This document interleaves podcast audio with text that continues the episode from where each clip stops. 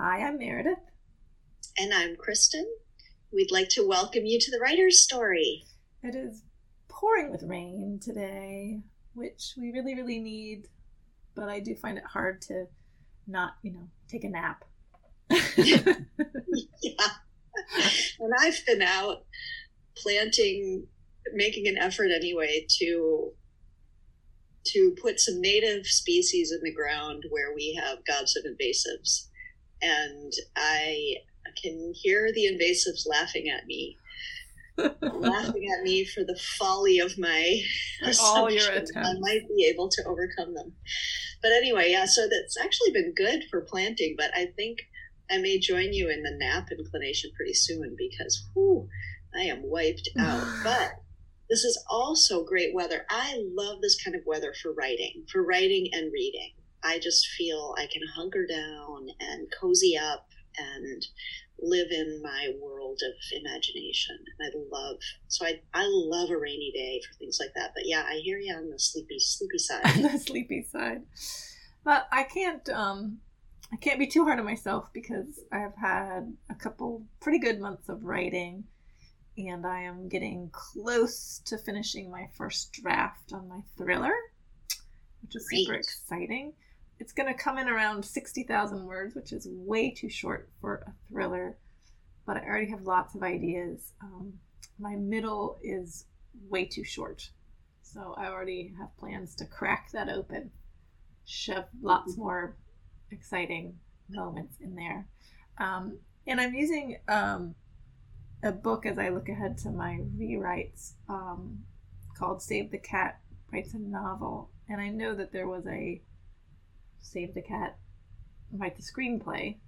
And yes. this author used that to create something for novels, which I've rarely seen plot wise, you know, the beats and uh, structure for a novel. And I think it's very, very effective. And it's definitely brought up a lot of ideas in my head. I'm not totally sure I buy every single thing, which is I think how you should always operate when you get a new a new craft book. But I I'm finding it um, really great for focusing and also raising the stakes.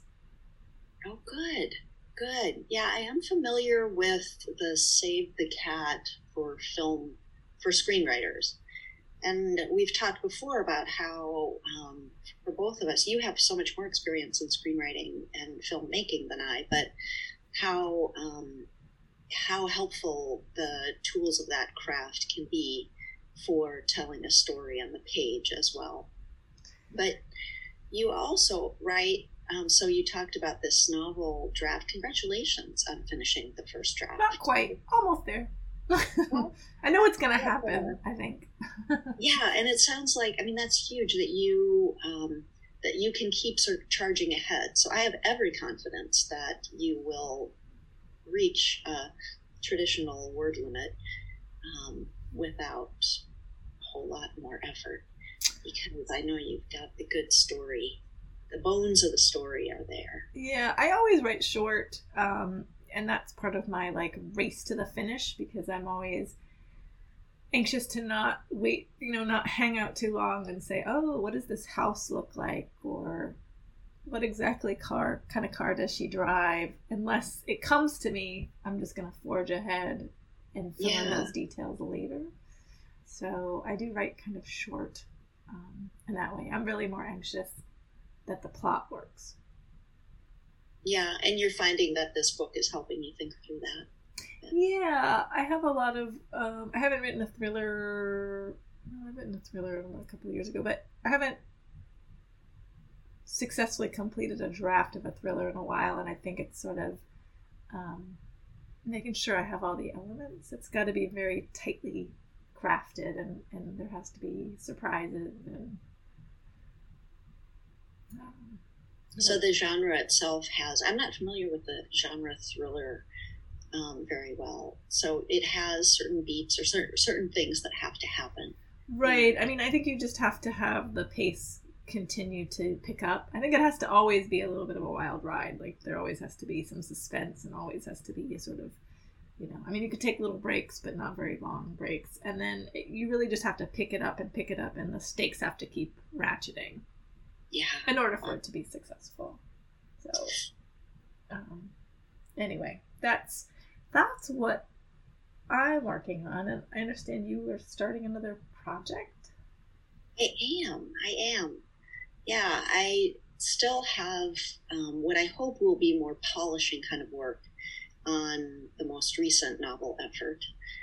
Um, and in the meantime, was playing around with uh, some nonfiction that I wanted to be sure reflected some of the things that I am feeling ever more urgent.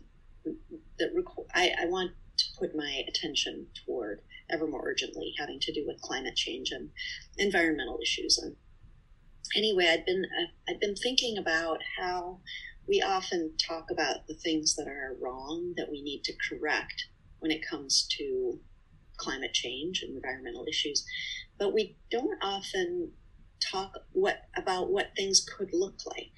The positive kind of like if every if we got our act together and got things straightened out, what world would what would that world look like? And that's what is the question driving this next project. And it is really fun it's given me um, a, a sort of emotional and psychological boost in thinking about those issues rather than wallowing in despair at the state of things. Um, thinking about how how the world might be. So it turns out to be more of a kind of fantastical or science fiction. And I'm looking at it as speculative fiction set like a couple hundred years in the future. Mm-hmm if we turned our ship around right now, what might that world look like? And um, and then I'm still working out. So I'm working out what that world looks like. So it's world building, but then also uh, really trying to get a feel for my main character. She's starting to take better and better shape, um, but and I'm I'm still not entirely clear what her driving desire is, what some of the greatest obstacles she'll face are. But um, it's been hmm. it's been good. Good. Yeah. Good. Yeah. Well, um, yes. uh-huh. I'm excited today because we have a guest, um, uh, Ellen Crosby, who I've known really for years and years. Um, She's really active in the mystery community. She's active with the Festival of the Book, which is where I just got to see her. Um, and she came up to your attention because of her Wine Country mystery series and your involvement in a winery. So, um, yes. yeah, so she's the author of the Virginia Wine Country mystery series. And um, her books have been nominated for the Mary Higgins Clark Award, the Library of Virginia People's Choice Award. Um, and one of her books, The Riesling Retribution, won the 2009 Gourmand World Cookbook Award for Best U.S. Wine Literature Book. um, and she's That's written uh, mysteries uh, with an international photojournalist, Sophie Medina, who sounds like a lot like she was. Moscow Nights, a standalone mystery. And she worked as a freelance reporter for The Post um, and was the Moscow correspondent for ABC Radio News, as well as an economist for the U.S. Senate. Um, so she had this really interesting life coming to fiction a little later. And her newest book, Bitter Roots, is out April 5th. So we're just talking to her right right before her book comes out. So it'll be really fun to hear about her writing journey. Yes, I'm so looking forward to hearing um, Ellen's story because, as you mentioned, she has so much life experience that she's um, bringing to bear on this work, or otherwise informs her her perspectives. So, yeah, uh, let's let's give her a ring. Awesome. Hi, Ellen. Hello, how are you? Good. It's good to see you. Although I did just see you um, last this past weekend. I'm saying last weekend, like it's been a whole Right. week, but I think that's just a- Charlottesville. Yeah, in Charlottesville. 2019. yeah, and it was fun to see your panel on Friday night, and um, and I hope you had a good festival. I, I did. It was it was unusual to not have the you know people sort of mingling between events, and I th- it felt like every event was kind of unto itself, and I think that was that was different. But I really, you know, I think um, you know a lot of kudos to the organizers of the festival, Jane Kulow, and everybody for trying to make such a big thing happen in person and take so many safety precautions. I thought that was terrific. Yeah, Yeah, that festival book is amazing. But this is so much fun. This is the first time I get to meet you, Ellen. I know. Oh, what a pleasure. And you know, you crossed my screen because, or you came into my world because I have a, another little gig on the side working at a winery. And yes, and the events manager there was so excited to talk about this book club she's launching. And she said, Oh, and we've got this local author that we're going to, um, whose book we're going to read and talk about. It's set in wineries, Ellen Crosby. And I thought, oh my gosh, I quickly grabbed my notebook and jotted down your name. And then I called Meredith and said, hey. And Meredith said, yes, Ellen's awesome. So, I said, and I said, "Oh, I've known you for years. When did I actually meet you, Ellen?" and you were still living in New York. oh yeah, Wow. before you you know before you i think before your first book came out even you were you were like a newbie author it was a long that was like time 15 ago. years ago. yeah so that's how long we've been because i said to you um how's your son and you said he's going to college and i was like he was a little boy Yeah. like yesterday Yeah, so Yeah. yeah it's been a while It's Yeah. been a while and then you Yeah. to charlottesville yep yep, Yep. it was a long time ago you were in williamsburg Yep, that's right. That's right. Oh gosh, I know. It's just, it's so fun to see people um, again and again. I think it's such a great thing about the It is. festival. It's It such a brings community. people. I think that's one of the things I love about the, about especially about the mystery writing community is that we always joke that we're, you know, that we may know how to kill people and do horrible things, but we are the nicest people ever. And And I think we get so it all out on the page, is what we always say, right? We we, we get it all out on the page, and then That's right, perfectly right. lovely. But it's it's just such a warm, embracing community and such a big tent, and everybody helps everybody, and that's one of the things that I think is maybe I don't know about maybe science fiction or romance, but but I, it seems to me that's unique about mystery authors. Yeah. We're just we're just And how did you find your way into that, Ellen? Well, um, it was a long time ago. So we lived. Oh, my husband is a, um, was foreign correspondent. We lived overseas for many years, and we finally moved back to America in for the last time in 1998. We had lived in London, and um, I heard about this conference called Bouchercon, and I and it was in. It ended up being located in Washington in right after 9/11, actually. So it was a very sparsely attended conference. But I went there and I met a lot of people, and I heard about an organization called Sisters in Crime, and I heard about an organization called Mystery Writers of America, and I sort of got networked, which was something that I had not been able to do overseas. And that, to me, for anybody who's an aspiring writer, getting networked and meeting people in your genre and, you know your your people is a really really big thing. And that that just that was just life changing. And so then I started going to Malice Domestic and I went up the Edgars and um, I started going to different festivals and getting invited to things. And that was huge. I think the the connective, you know, being connected in the community for any writer is really, really important. That's great. How did you um, make that transition from journalism to fiction? What was what was that like for you? Or had you been Um, writing fiction? No, no, no, no, no. I, I have a master's in international relations from Johns Hopkins, from the School of Advanced International Studies. And um, so I was working as a journalist overseas. Um, I was the ABC um, correspondent, um, radio correspondent in Moscow when my husband was there. That was, I, I sort of fell into that job because he was located there. But we'd been in Switzerland and I picked up some freelance work as a journalist. And I really liked writing. I liked print But when after we left Moscow, it was the the waning days of the Soviet Union, and of course that's like a big story right now. But um, it was the Gorbachev era when there was so much hope for that country, when everybody thought it was going to be like, you know, there was going to be all this freedom and these possibilities, and it was going to be open, and it was going to be a great thing. And so there was the sort of the Gorbachev's sort of star was setting, and Yeltsin's star was rising, and the, the country was going to split from being the Soviet Union to all these different republics, including Ukraine. Um, and um, so I wanted to write about it, and I thought, well, I'll just write nonfiction, you know, as a journalist. So I I wanted to write about art, my family's time there, because it was there were a lot of interesting things I felt. So I I sent out these proposals, and I heard from an agent in New York who wrote me back and said, "Honey, make it up. You'll have better luck with it. Write fiction."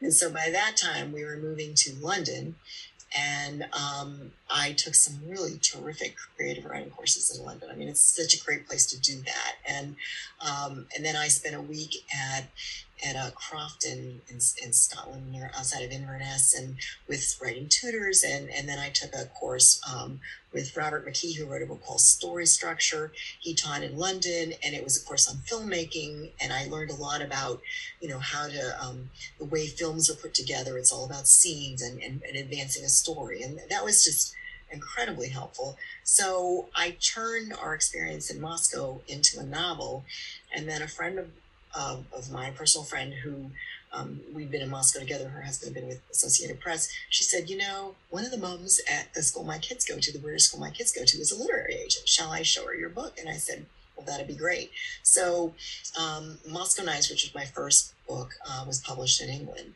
and um, I was, you know, it was wonderful. And then my British literary agent said to me, "Well, what are we going to do next?" And I had been back to the United States on home leave. We had a summer holiday back home um, where a friend took us around to see the Virginia vineyards because my husband Andre is French. We had lived in we had lived um, just outside Geneva in, in France, and we had traveled to a lot of vineyards and you know you know done the whole wine experience and everything. So um, our friend thought we should see the Virginia vineyards, and Andre being French thought you don't put Virginia and vineyard in the same sentence, you know, together. So, um, so I got back to London and I was telling my agent about this, and she said, "Oh, that sounds like a really great idea for a book." And I said, "Yeah, yeah, yeah, uh, but." I want to write a book with a foreign setting. I thought I'd write a standalone, like I had done with Moscow Nights. And I said, well, I, I want to write a book with a foreign setting and mine a lot of the veins from, you know, the years that we lived overseas. And she said to me, well, Ellen, you live in England and Virginia is a foreign city, and I think you should write this book. And I thought, well, you can't argue with that, can you? So I said, I will write one. And then we moved home, and um, I had to find, I didn't know anything about wine. I mean, I, I've got this woman owns a vineyard, and what am I going to do? And, and being a journalist, I thought, well, I'm going to have to find out. So I found a vineyard in Middleburg, which wasn't too far from my home that I could get out to and drive back home and get in time for my kids to get off the school bus so I could meet my children, uh, who are now married. I'm now a grandmother. This is a while ago. Um, and um, and it went from there. And then the next thing, I got an American agent who said, "Well, of course it's a series." And when you get to that level, you say, "Well, of course it is." So mm-hmm. it went from there, and I've written twelve. That is amazing. I think so too.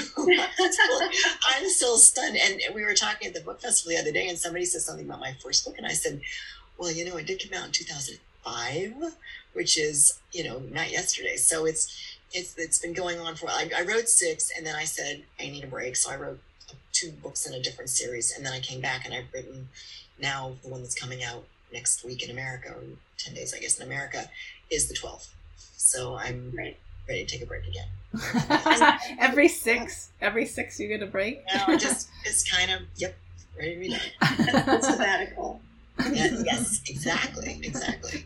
So, do you find that you are bringing some of the foreign, eh, the experience in other countries and your foreign correspondence work into these as well, or not so much? Is it really localized, and you're here and you're focusing on the Virginia? Yeah. I think every time I read a book, if I read it very closely, I can tell you what was going on in my personal life. because there's oh. a little bit of, you know, sort of like something from the news or a song that was popular. There's just some little thing that happened in my life, and so I think, I think you just weave in life into your books. I, I you know, it just, it just you spend a year of your life writing this book, and I, I, I think it all kind of it's sort of this osmosis that it comes into what you're, you know, what you end up writing, and uh, so but I'm, I'm I, I don't know about you two, but I always carry around a notebook. I'm writing down everything, you know, some, some comments, some, something somebody says, or, oh, that's got to go in my book or whatever. And I have all these notebooks and thing, you know, sort of, it's, it's what they call it gathering string.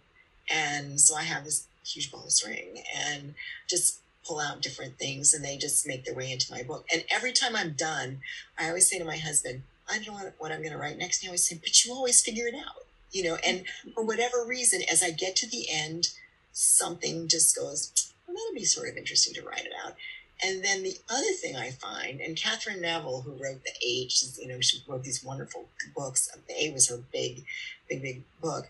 Um, said, you know, it's the weirdest thing, but she said, I'll be thinking about something, and then this book will fall off a shelf, and it will open to the perfect page that I needed, or somebody will come into my life who's knows exactly what I needed to know about, and that happens to me too. It's just, you know, it's like serendipity. It's you know you're sort of you open your life to something and it just all comes you know like right now i'm writing a story about the murder of an associate justice at the supreme court and what do you think i'm listening to you know the hearings of you know um, so it just it just I, I think the more you open yourself up to what's going on in the world everything kind of just it just it just falls into your lap I don't. It's just it is uncanny how kind of everywhere you turn, your eye falls on or your ear picks up the thing that may be related to whatever it is that you may be. It could also be though that you're focused on that, and so all these yeah. things are always coming at you, but now you're sort of picking up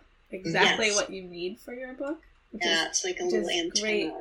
Katherine, Katherine said one time, she said, "When you're a when you're a hammer, everything looks like a nail." and I, it does. It does. Yeah. Everything looks like a nail. Yeah. you just find all these disparate things, and you know, just like articles in the newspaper, or or somebody makes some comment, or you hear something on the radio, or I don't know, you know, you're reading something in a novel, and it just it just all helps kind of grow your you know your your what you're writing. I think. Yeah. So, um, you... how much how much have you had to learn about wine for your books? I mean, have you? So very much. Oh my gosh. Um, I, you know, I like, I, all I know about wine was I like to drink it. To this day, Andre still orders the wine, you know, went in the back in the day when we went to restaurants. Um, but I, you know, I needed somebody that I could call, you know, somebody I could call on and say, teach me. So in the early years, Juanita Swedenburg, who owned a small vineyard in, in outside of Middleburg, which is where I showed up and said, hi, you know, I'd like to write a book about a murder in a vineyard. Could you help me? And she said, absolutely. And she loved murder, she wrote. She brought me in and she taught me a lot. Uh, and she said, I'm teaching you way more than you need to know. And I said, that's okay. It doesn't need to show up in my in what I write, but I need to know it so that I write with that kind of knowledge. I mean, I don't think you need to, you know, spill out every. Well, she obviously went to a vineyard, but you you need to have you need to know more than you write about. So, um, I, I spent some time with her, and then and then she she passed away. She was in her 80s, um, and she died um, suddenly. I mean, her husband had passed away um, the previous year, and she just followed him. Um, so then a, a, a, younger winemaker showed up at a signing I was doing at her vineyard with her son. And I said, I'm just so lost. And he said, I'll help you. And so Rick Tagg, who's the winemaker now, now at Delaplane Cellars, I've kind of followed him through a couple of vineyards, but he's just my go-to person. And so is another woman who's in, I saw in Charlottesville this weekend, Lucie Morton, who's a, one of the, probably the top vineyard advisor to vineyards in America. She's she's heading off to Napa this summer. She's going to Portugal. I mean, she, she's she's quite an international celebrity in that world, and she's she's been helping me. So I if I don't know what to do, I know who to call, and so I'll call Rick and say, "What are they going to be doing in in January in a vineyard? Like, you know, isn't isn't it all done?" And and he, no, no, no, it's not. And so so it's been to me, it's been sort of like being a journalist. You know, you learn about the story, and so I I really enjoy the fact that I ha- know the right people to call, and they I'll start out with a plot and they'll say, you can't do this, you should do that. Well, what about this? What about that? And to me, the research is probably one of the most enjoyable aspects of writing all my books. Um, I really, really love doing that and getting, making sure I get something right. And I think that's the journalist in me. Hmm. Well, and it's wine. I mean, and it is wine. I always say at every book event, aren't you guys aren't you guys glad I didn't write about a dairy because we'd be having ice cream. but at all my book events, people say we should have wine, and it's like my book events are great fun. I bet. I bet they are. Now, do you you mentioned when you're like working out plot? Do you plot it all out before you start to write? Do you? Do, how I'm do you a plotter. I'm not mm-hmm. a pantser. I'm absolutely a plotter because first of all, I'm I'm I'm slow. I you know I I I'm just a slow writer. So you know you have a deadline. It's due in a year, and I'm very it's very unsexy, but I have this sort of math that I do, which is okay.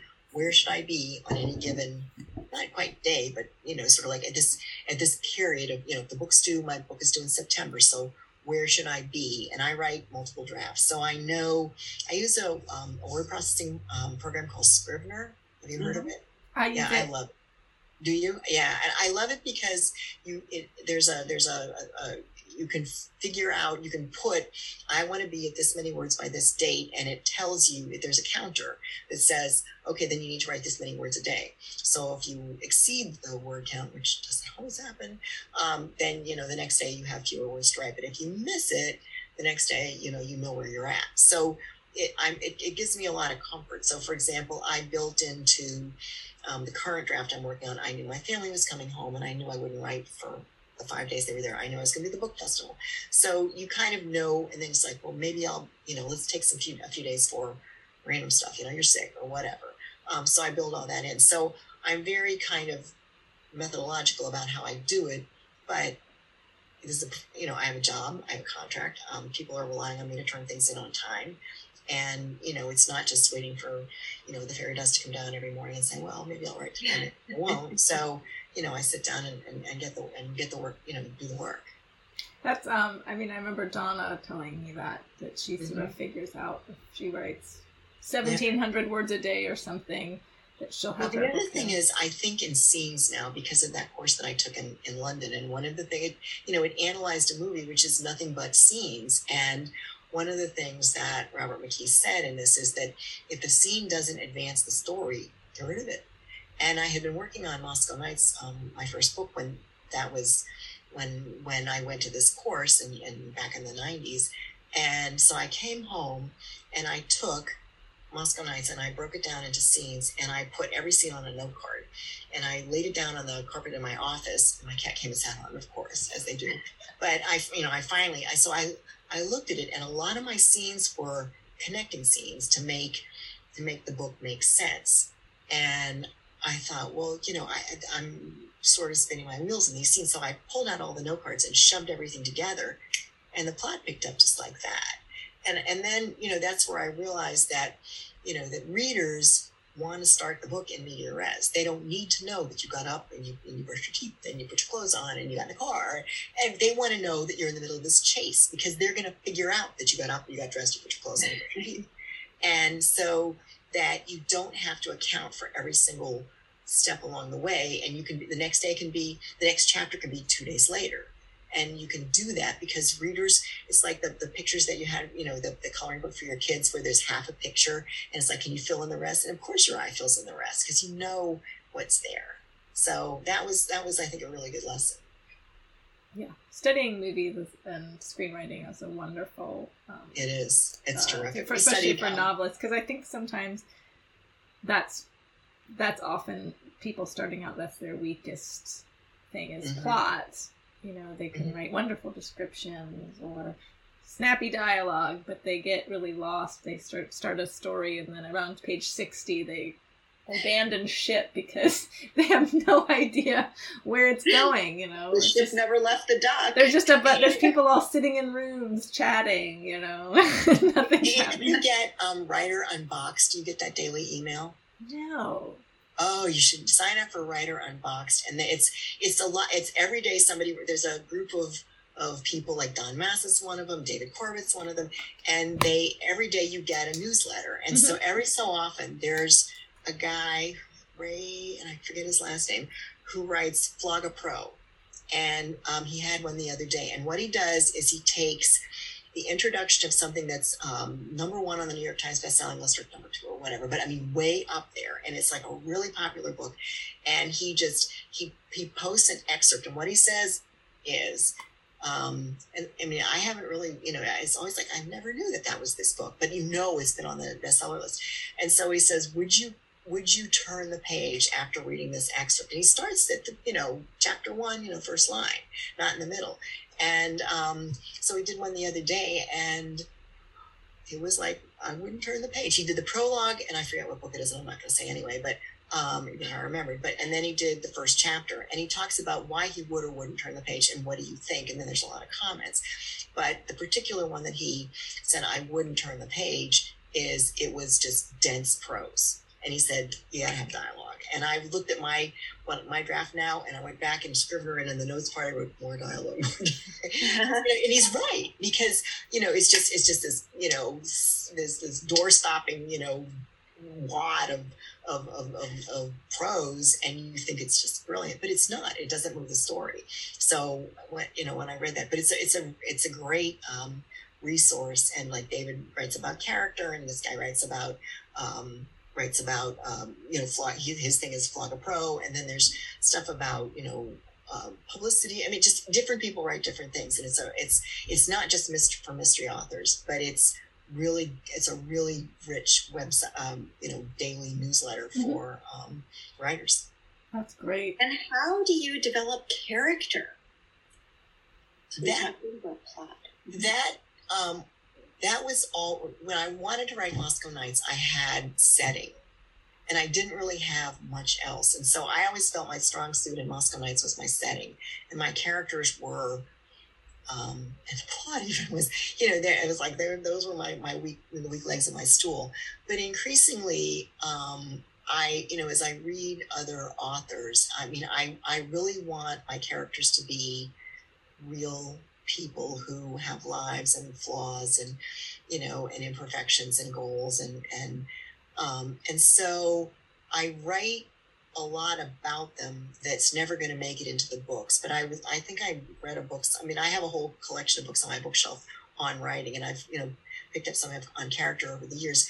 And if you if you if you sort of do a biography of your character, um, it becomes that person becomes a richer person. So even things like, well, did they do well in school? Were they great in math? I mean, you start writing out all these little things that are never going to make it into the book, but they sooner or later they inform that person and how they're going to how they're going to be you know were they bullied were they you know were they really pretty were they you know were they on the crew team were they you know whatever they did and those um, were they close to their mother? Were they close to their father? Did they hate their sister? I mean, those things end up giving you the richness, I think, of a fully developed character. And so creating those kind of biographies and knowing things about the character that will never make it onto the page give you a richer, fuller character, I think.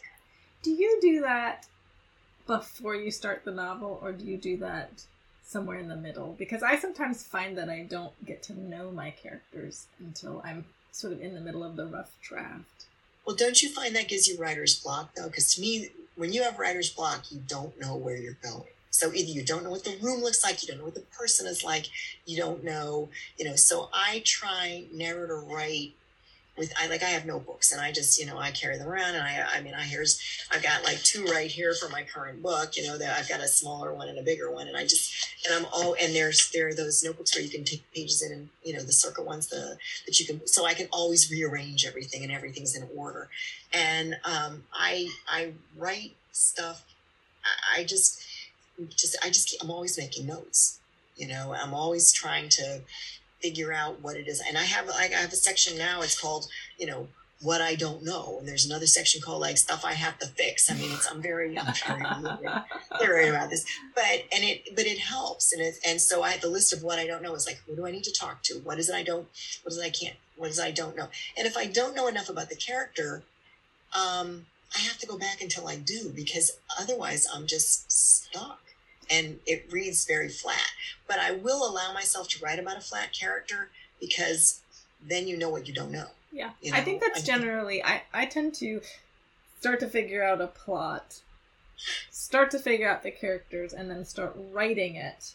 And Mhm. then somewhere in the middle I start to figure out who they are much more, and then I often go and do a bio because Mhm. now I feel like I've spent time with them. I think of it as sort of going to a cocktail party and you're talking to people, and it, if I had to tell, if I had to give a bio of someone that I met at the very beginning of the party, I'd be like, they like white wine Yeah, yeah. and they're wearing white shoes, and then but at by the end I can be like, oh, and they're married to so and so, and they have this job, and they and and you know Do you write multiple drafts, either of you? Definitely. And my and my and I came from a filmmaking screenwriting background, which is why I praise it to this day. I, I um I write very short first drafts Yeah, me too. Me because too. I don't waste time trying to figure out like Yeah. what does this house like look like. I, I just have to keep Yeah. going and I have to Yeah. get that thing and I have to figure out the whole thing because then usually what happens is I don't have enough in the middle and I have to crack it open and, Yeah, yeah, figure yeah, out what really has to go in there. But I end up with a pretty good ending and usually I'm pretty good at the beginning.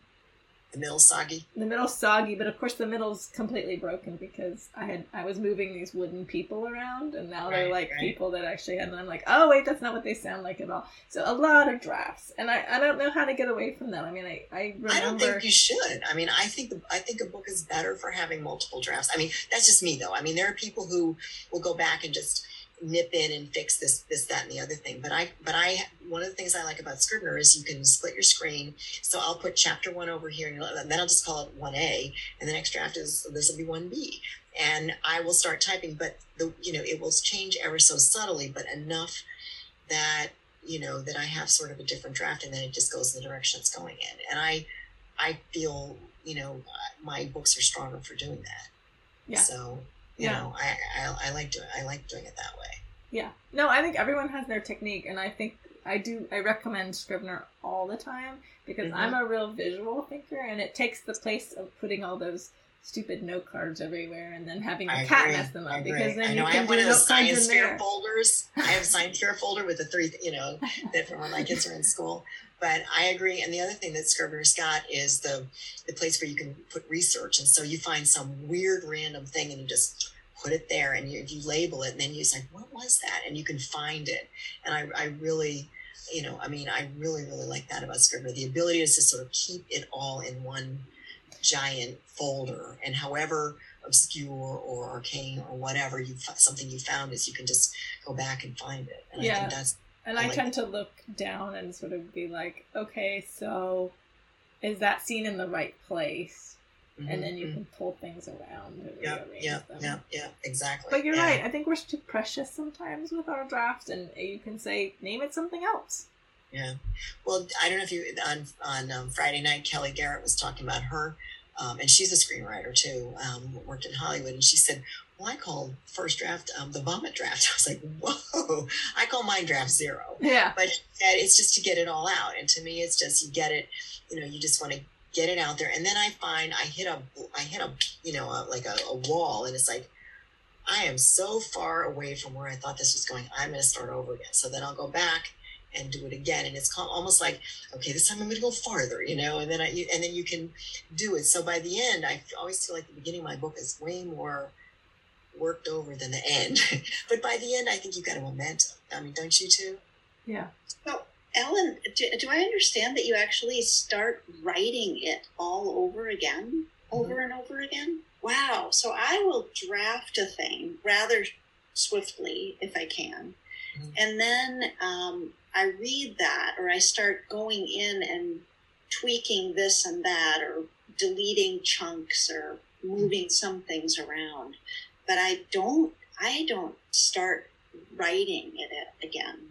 I'm a really fast typist so it's not It must be. i'm very fast i'm very i'm very fast i took a touch typing course a million years ago in high school when it was for the secretaries who were going to go type yeah. Well, yeah, yeah.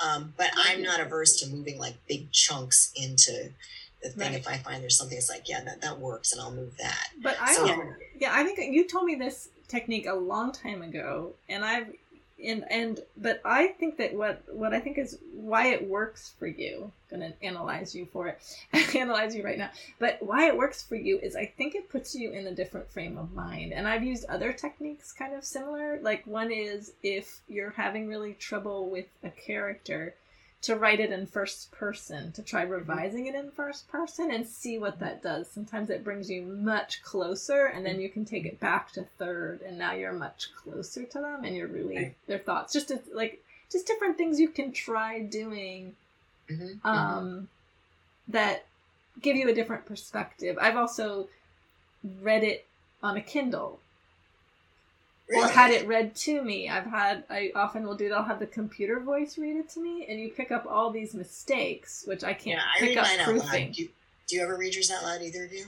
I've read it out loud, but I like having something else read it to me because then I can type so I oh, listen to it, and it, you just you turn on the computer voice, and it really doesn't get you into it at all. But you hear all the mistakes. So it says, you know, with with, and you go, oh, there's an extra with, you know, and I missed that. Or I never thought of that because because I you know I was I worked as a radio journalist in Russia, which was not my. I mean, I'm I'm totally a print person, but I you know got this job, and, and so it made me.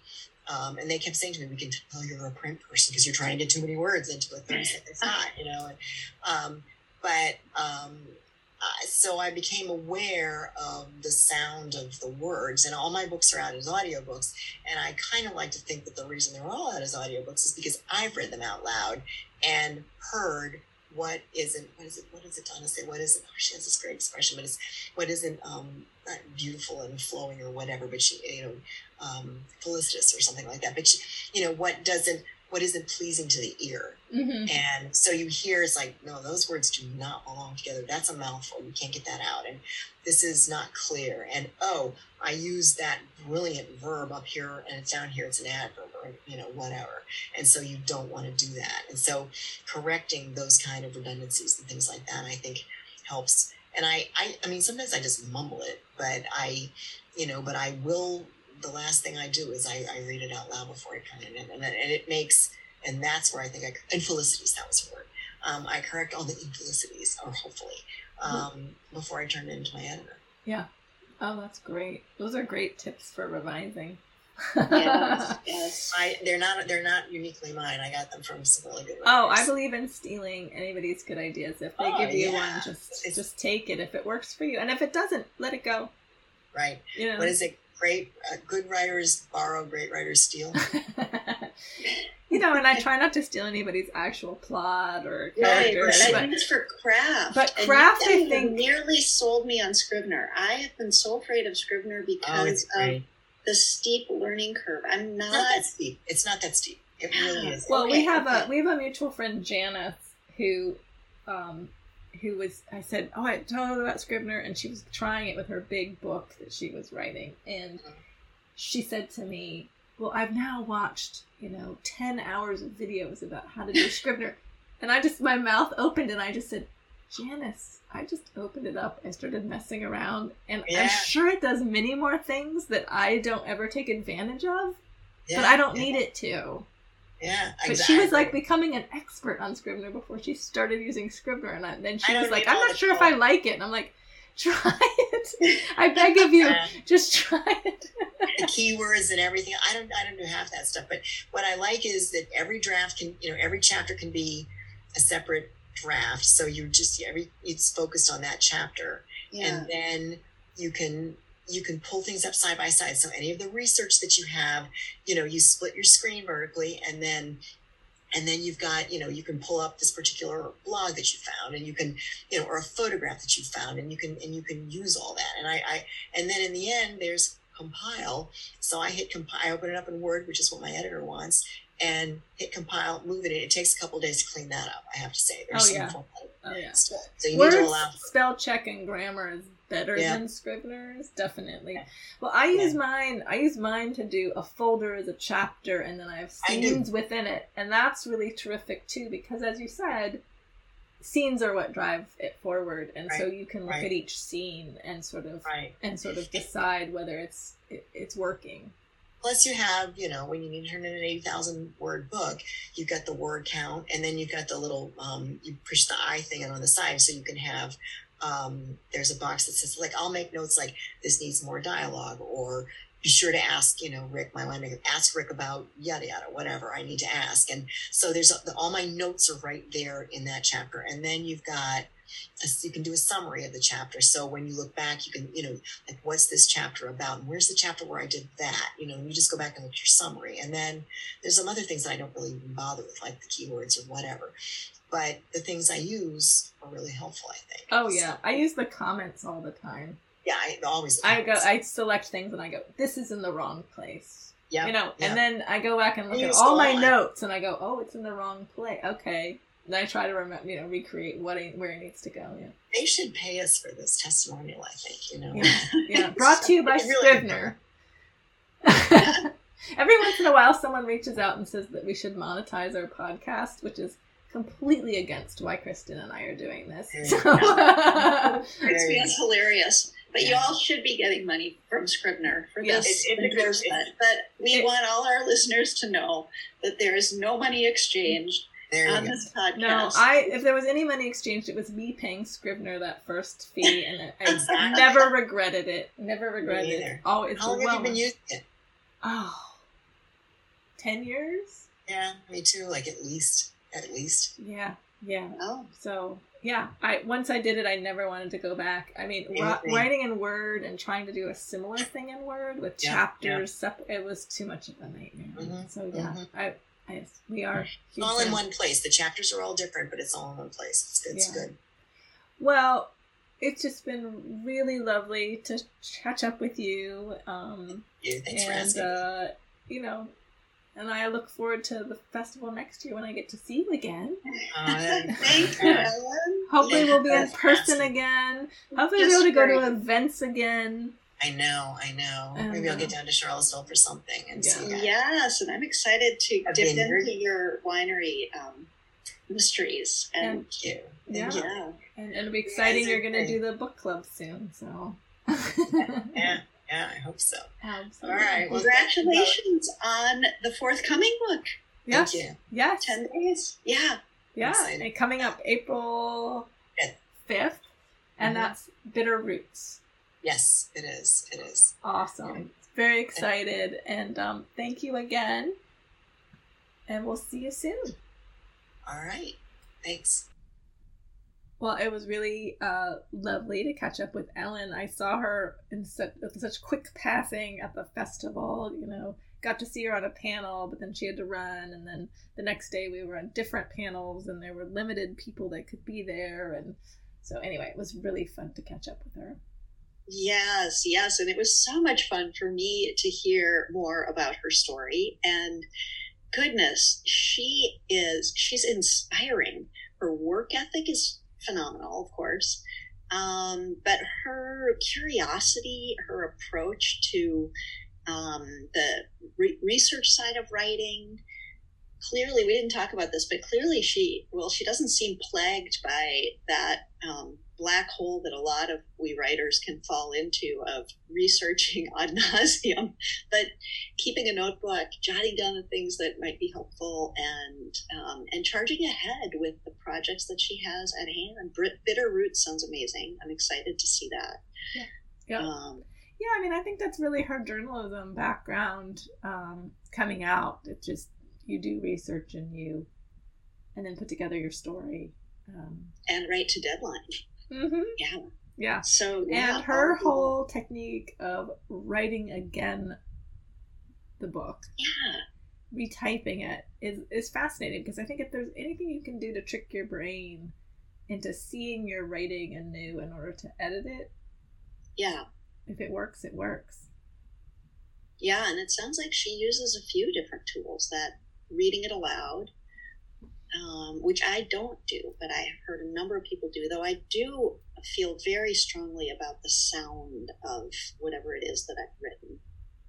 I, I'm with you on that. But yeah, I, and I really appreciated hearing both of you talk about the software of Scrivener, which is, um, has been around for quite some time. And it sounds like a great, useful tool. Yeah, no, I think it is. I think there's certain things that Word uh, Microsoft Word does well, but having a really involved large project with multiple point of views or multiple settings or changes in time, you know, the future and the past, um, any of that stuff, it's so much easier for me to manage with folders and looking, being able to look at it. You can see Yeah. your project, sort of more of a helicopter view of your project. And then you can also dig down, and then you can make it work for you. I can you can color code if a certain character is the POV character. I've done that before to sort of see well, how many scenes do I have with this point of view character? Do I not hear from them for a while? And just be able to visually see that Yeah. is sometimes really, really helpful.